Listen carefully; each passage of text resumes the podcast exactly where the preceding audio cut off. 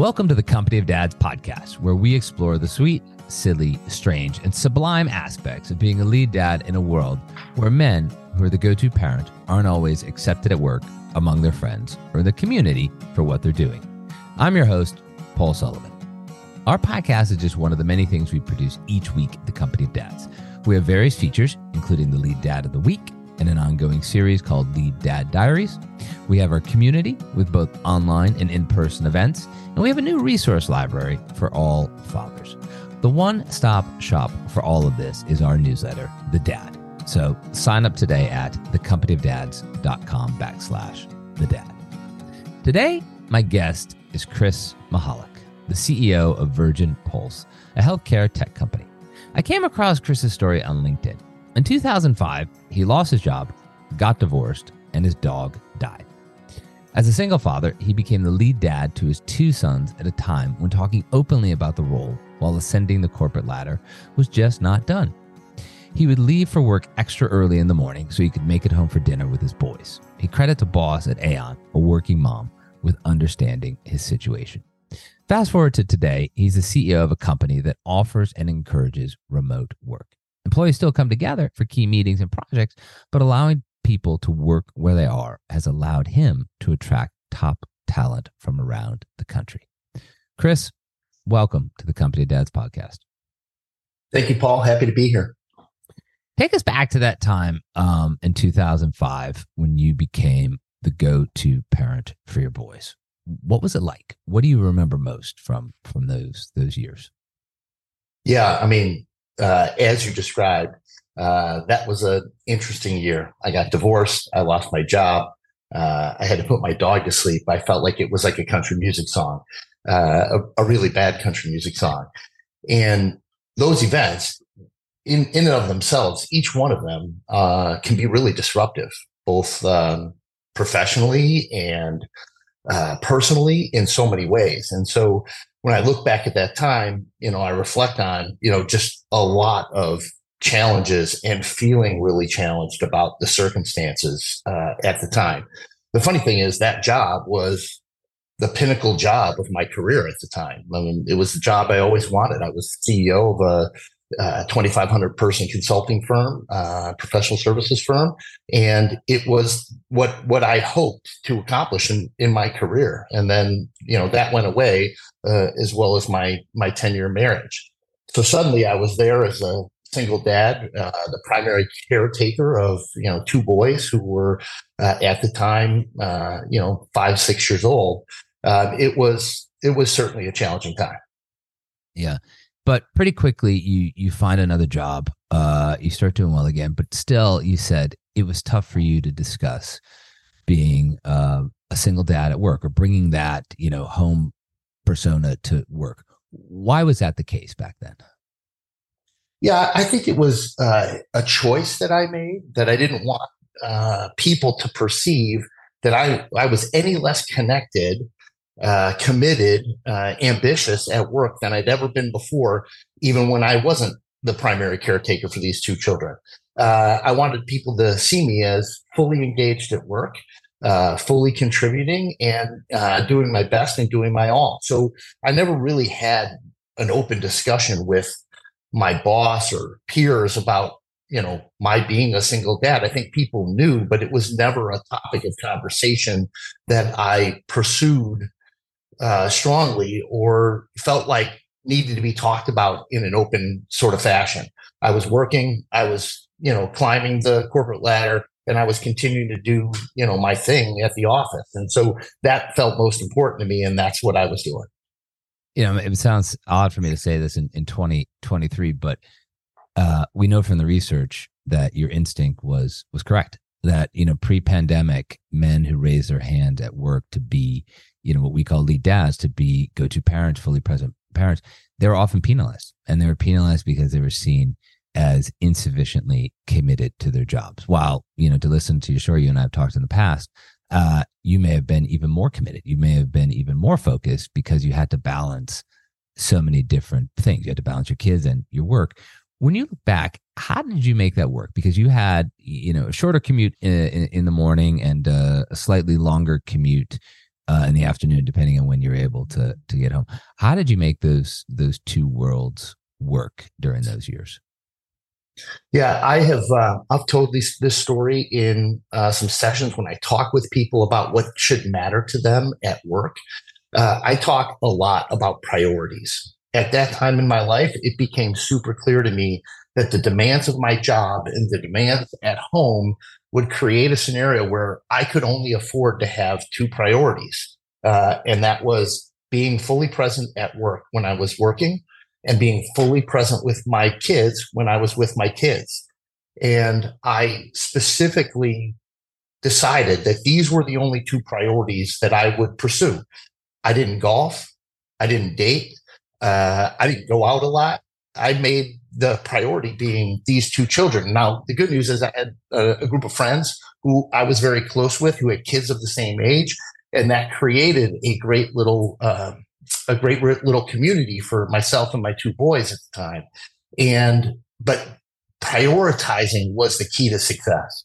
Being able to say what matters and what doesn't matter in this particular season of my life. And for about a 10 year period, a, a pretty good 10 year run, those were the two things that I made my highest priority. And I really kind of pushed out everything else that could potentially consume my time, my energy, or my passion. You know, looking back, you know, the old, you know, hindsight's 2020, you, you, you made it work. You made it work for, for, for 10 years. But what were the moments when it was, you know, difficult to sustain that, that almost binary life? And, and when you had those moments that were difficult, who did you turn to somebody how did you get through it how did you you keep pressing on because you know you look back you know okay oh, i did it for 10 years you could do it but you didn't know it was going to end at 10 years you know this is only yeah. when we look back yeah. that we we have that frame yeah i had a very strong group of men in my life at that point. Uh, so we met uh, on a fairly regular basis sort of a you know a good discussion group men's group uh, all fathers all you know doing their very best to be great dads uh, in their own rights. And being in that circle of people really helped in a lot of ways. Uh, it was a, a good foundation for and a good community to be a part of with my two boys. And so I didn't feel alone in it. I was also very connected to my church at the time uh, and, uh, and got a lot of encouragement from the relationships that I had there as well. And so the combination of those things made me feel not alone in it, uh, if you will. And so, um, and by the way, work was a great community as well. Uh, I, I, enjoyed my relationships with the people that uh, I was working with at that uh, that decade in my life. I had a great and understanding set of uh, series of bosses at the time, and you know, so like when you have people around you, uh, that makes that kind of single mindedness about priority really work what what was happening in the moment? You you, you meet your your second wife um she has three kids uh your boys are older at that point. It seems like you know just a, a totally different phase in your life. But what what do you think made it possible either you know uh, work wise or family wise for you to sort of um you know make that transition from from single you know lead dad to you know dad and, and stepfather and, and and husband again yeah, it was uh, again timing is uh, timing's a gift. Kids were getting older. Uh, I often joke that uh, every year of my kids' life, from the time they were two years old to the time they were 16 years old, got better. Every year was just like I enjoyed that era even more. And then when they get their driver's license, something happens relationally from my perspective. Uh, I don't know. Maybe it's just a boy thing. I raised two boys. I came from a family with three, uh, three sons. So I don't really, I didn't know girls very well. I didn't know daughters at all. Uh, but like, so the boys turn 16. I think that opens up, you know, time for me and it opens up opportunity for me to do, uh, and think about other things. I, I'm, uh, I have a great relationship uh, with my now wife, and uh, it opened up the opportunity for us to spend more time together. And so that turned into you know a marriage, and it turned into my picking up three bonus kids, and included in that two daughters who've taught me a lot about being a dad from a different perspective. And a dog, Chris. You forgot that you got a dog back, right? And I got the dog. Yeah. So I got I got a new job. I got a new CEO job uh, about the same time, same year that I got married, 2017. Uh, so 2017, I get remarried. I get a new CEO gig, better than the gig I had, you know, a decade earlier. Uh, and my wife brings a dog with her, which was uh, absolutely a bonus as well. And you said that you've used that experience, which I find so inspiring to talk to people that, you know, life is not a, a straight line up or, or, or, or down, that there's, you know variability to it and, and we're going to all have have struggles in our life and if, if we have support that that will help hopefully help us get through those struggles. You know talk about how you you often you know use that with with some of your employees to discuss you know your personal experience and, and how it's informed you know your your professional work. Yeah i you know i've come to really love a redemption story uh, a story where something that was a challenge or uh, a really difficult time in uh, in life becomes a real story about uh, overcoming, a real story about success. And I've seen that in my own personal life, and I've seen that in the lives of others. And I love that kind of storyline of something that was hard becomes something that was that that was awesome. Sometimes being at the bottom, rising to the top feels even better when you've risen out of the bottom. Uh, and so I've seen a little bit of that in my life. My career trajectory has by no means been an up and to the right storyline. I've had difficulties at multiple times in my career. Uh, and, you know, what I have found is, you know, staying true to yourself, staying true to the way that you lead. Leadership is a, a really important um, characteristic and value for me. And what I have found is if I stay true to my beliefs about leadership uh, in the way I show up at work, uh, my career tends to follow an up into the right sort of path. Now, uh, it's not always going in that direction, but uh, overall, on a macro level, it seems to be always going in that direction. Yeah. You know, a year into the pandemic, um, you get your current job, which is a CEO of Virgin Pulse, a healthcare company in tech tech space, and you know it's we don't really know what's happening. You've gone through the first wave of the pandemic. You know nobody's quite sure where things are going, but you do what any CEO would would do pre-pandemic. You move from Chicago, the greater Chicago area where you live, to Providence, Rhode Island, where the company is based, um, fully expecting people to return to work, and that doesn't quite happen. So pick up the story from there. What, what do you do? You, you've moved to Providence, you know, uh, pizza's not as good as it is in Chicago, but the lobster rolls are a lot better. But here you are expecting to lead in person, and that doesn't happen. So how do you adapt to, to what was going on? Yeah, I'm a I'm a showing up guy uh, in, in general. That's kind of my style. I'm, I'm a show up early and generally stay late kind of person. And so in April of 2021, I think I'm going to start showing up and people are also going to start showing up.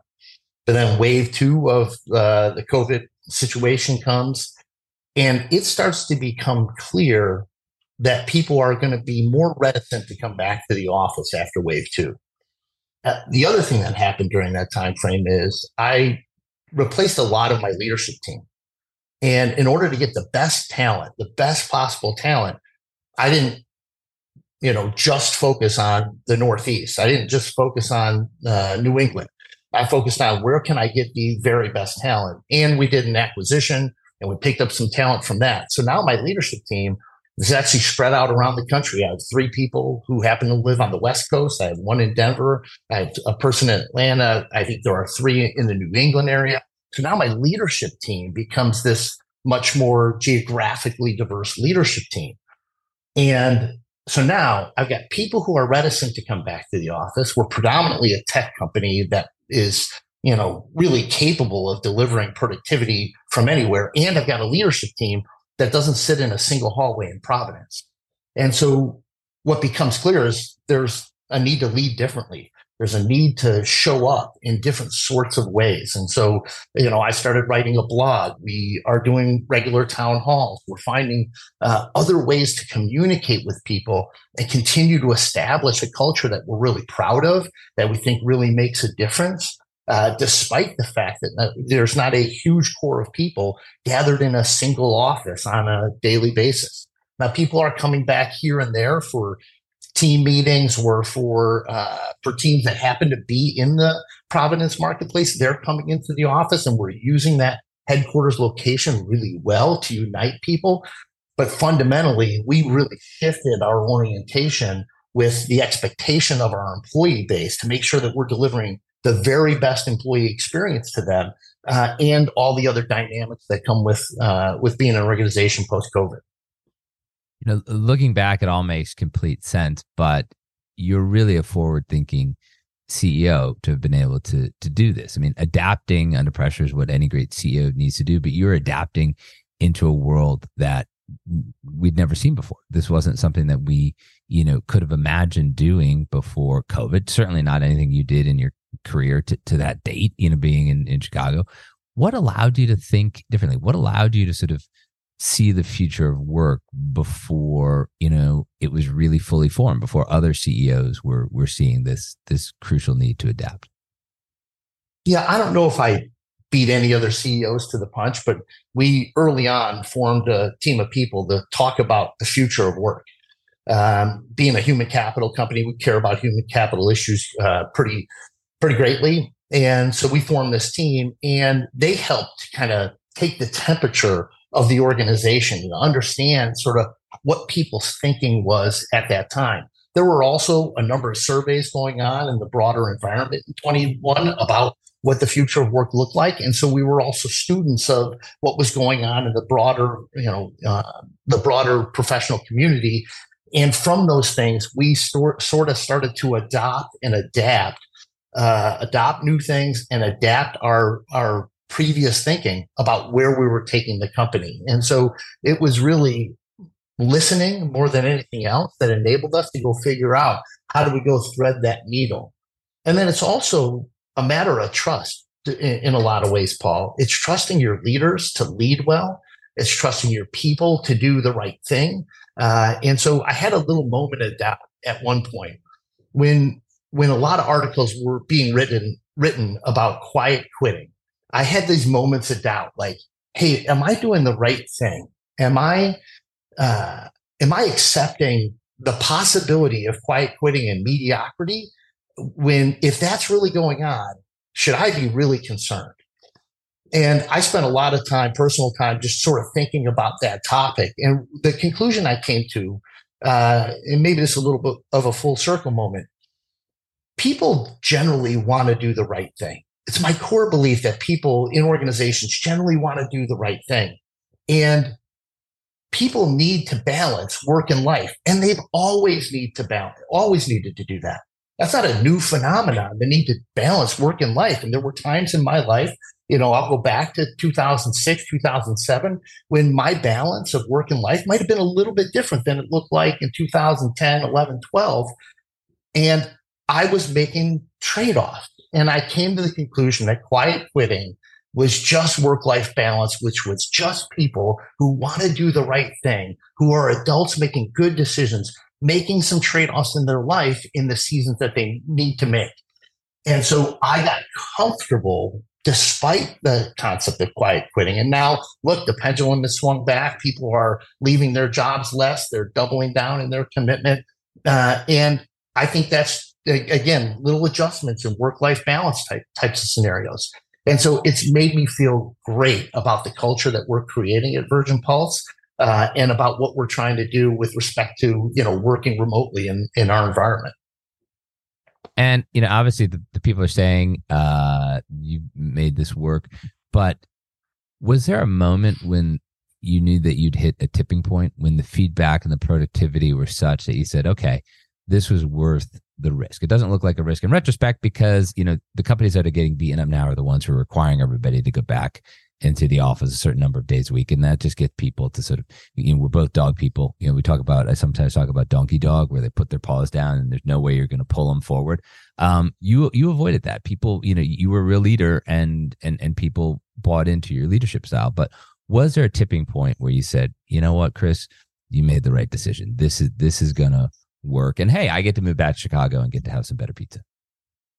Um, I, by the way, I really love a good lobster roll, just to be super clear. But, um, you know, we did an employee engagement survey and uh, I'd set a goal that you know we we would top a particular percentage of engagement for uh, for the year 2022, and we did top that number. And almost a little to my surprise, I'm I'm one of those leaders who's always setting sort of stretch goals, and you you know you go, hey, I'm going to put it out there and let's see what happens. Yeah. And we overachieved that. Now, I'm not saying we have the most engaged culture in the world, but I think the progress we made in a year where we came through COVID, uh, in a year where we changed out most of the senior leaders in the organization, creating a, a, a lot of change. In a year where I launched a fairly ambitious set of strategic and corporate initiatives and objectives, uh, it was it was a year of massive change and, and effort and uh, and demand from the employee base. And in that year, we topped the engagement score that I had set for our goal.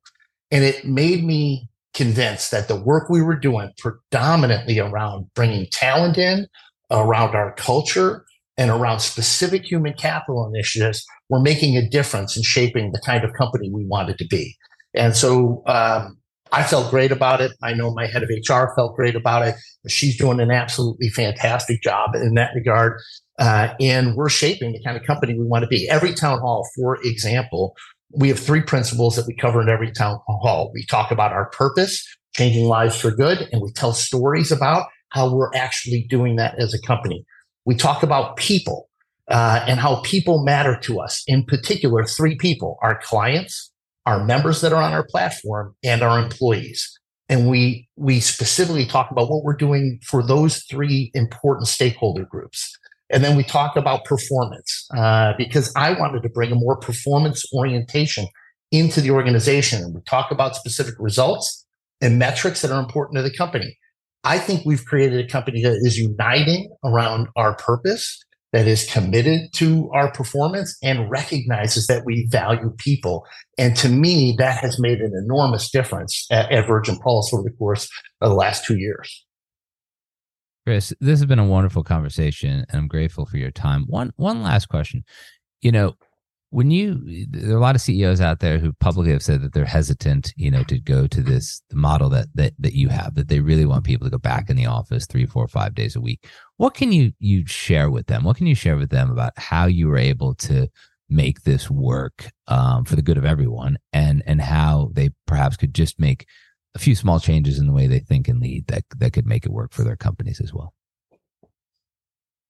I don't know that I have a particular, you know, unique perspective on that particular topic. I think every company is different and every company has different expectations and orientation. I happen to run a SaaS based technology company. Lots of engineers, lots of product people, when they need to be together, it's when they want to do creative work. But otherwise, a lot of times you're head down doing the work that you need to contribute to the organization. Um, and we've been able to make, you know, for the most part, make that work for most of our employees. By the way, not every employee is remote. And, and by the way, I should say we have a massive offshore capability uh, in, in Europe where everybody in that office is in the office. We have 550 people in that office who are plugging away every day in the office, and that is working for them. They feel great about what they're doing in that regard. But in our, you know, very geographically dispersed US population, you know, my view is we've gotten amazing talent. And I feel that from the top all the way to the bottom. I feel like, you know, the top of our organization, I've been able to, you know, build in a tremendous team by being flexible about where people work. And I'm applying that principle to every level of the organization. Let's go get the very best talent who contribute at the highest possible level and let's bring them into this company to make the company really great. And that is really working. Now, I'm also at the same time really encouraging be in the office for things that really matter. Last week, we had 250 of our commercial leaders in the office collaborating around how do we, you know, best sell our solutions? How do we build customer centricity uh, in the way that we serve customers? That that had to happen face to face, and so we spent three days together face to face. Now people have gone back out in into their uh, their home environments. I think we're getting the best of both worlds opportunities to be together, to unite as teams, to do work that has to happen face to face while we're getting the very best talent by letting people work from home. Uh, and and it's working. And so, um, yeah, it, it's been a good story for us, and I'm happy about the culture that we're creating. Chris Michalak, CEO of Virgin Pulse, thank you again for being my guest on the Company of Dads podcast. Thank you, Paul. It was great being here. Thank you for listening to the Company of Dads podcast. I also want to thank the people who make this podcast and everything else that we do with the Company of Dads possible. Helder Mira, who is our audio producer, Lindsay Decker, who handles all of our social media, Terry Brennan, who's helping us with the newsletter and audience acquisition, Emily Servin, who is our web maestro, and of course, Evan Roosevelt, who is working side by side with me in many of the things that we do here at the Company of Dads. It's a great team, um, and we're, we're just trying to bring you the best in fatherhood. Remember, the one stop shop for everything is our newsletter, The Dad. Sign up at thecompanyofdads.com backslash The Dad. Thank you again for listening.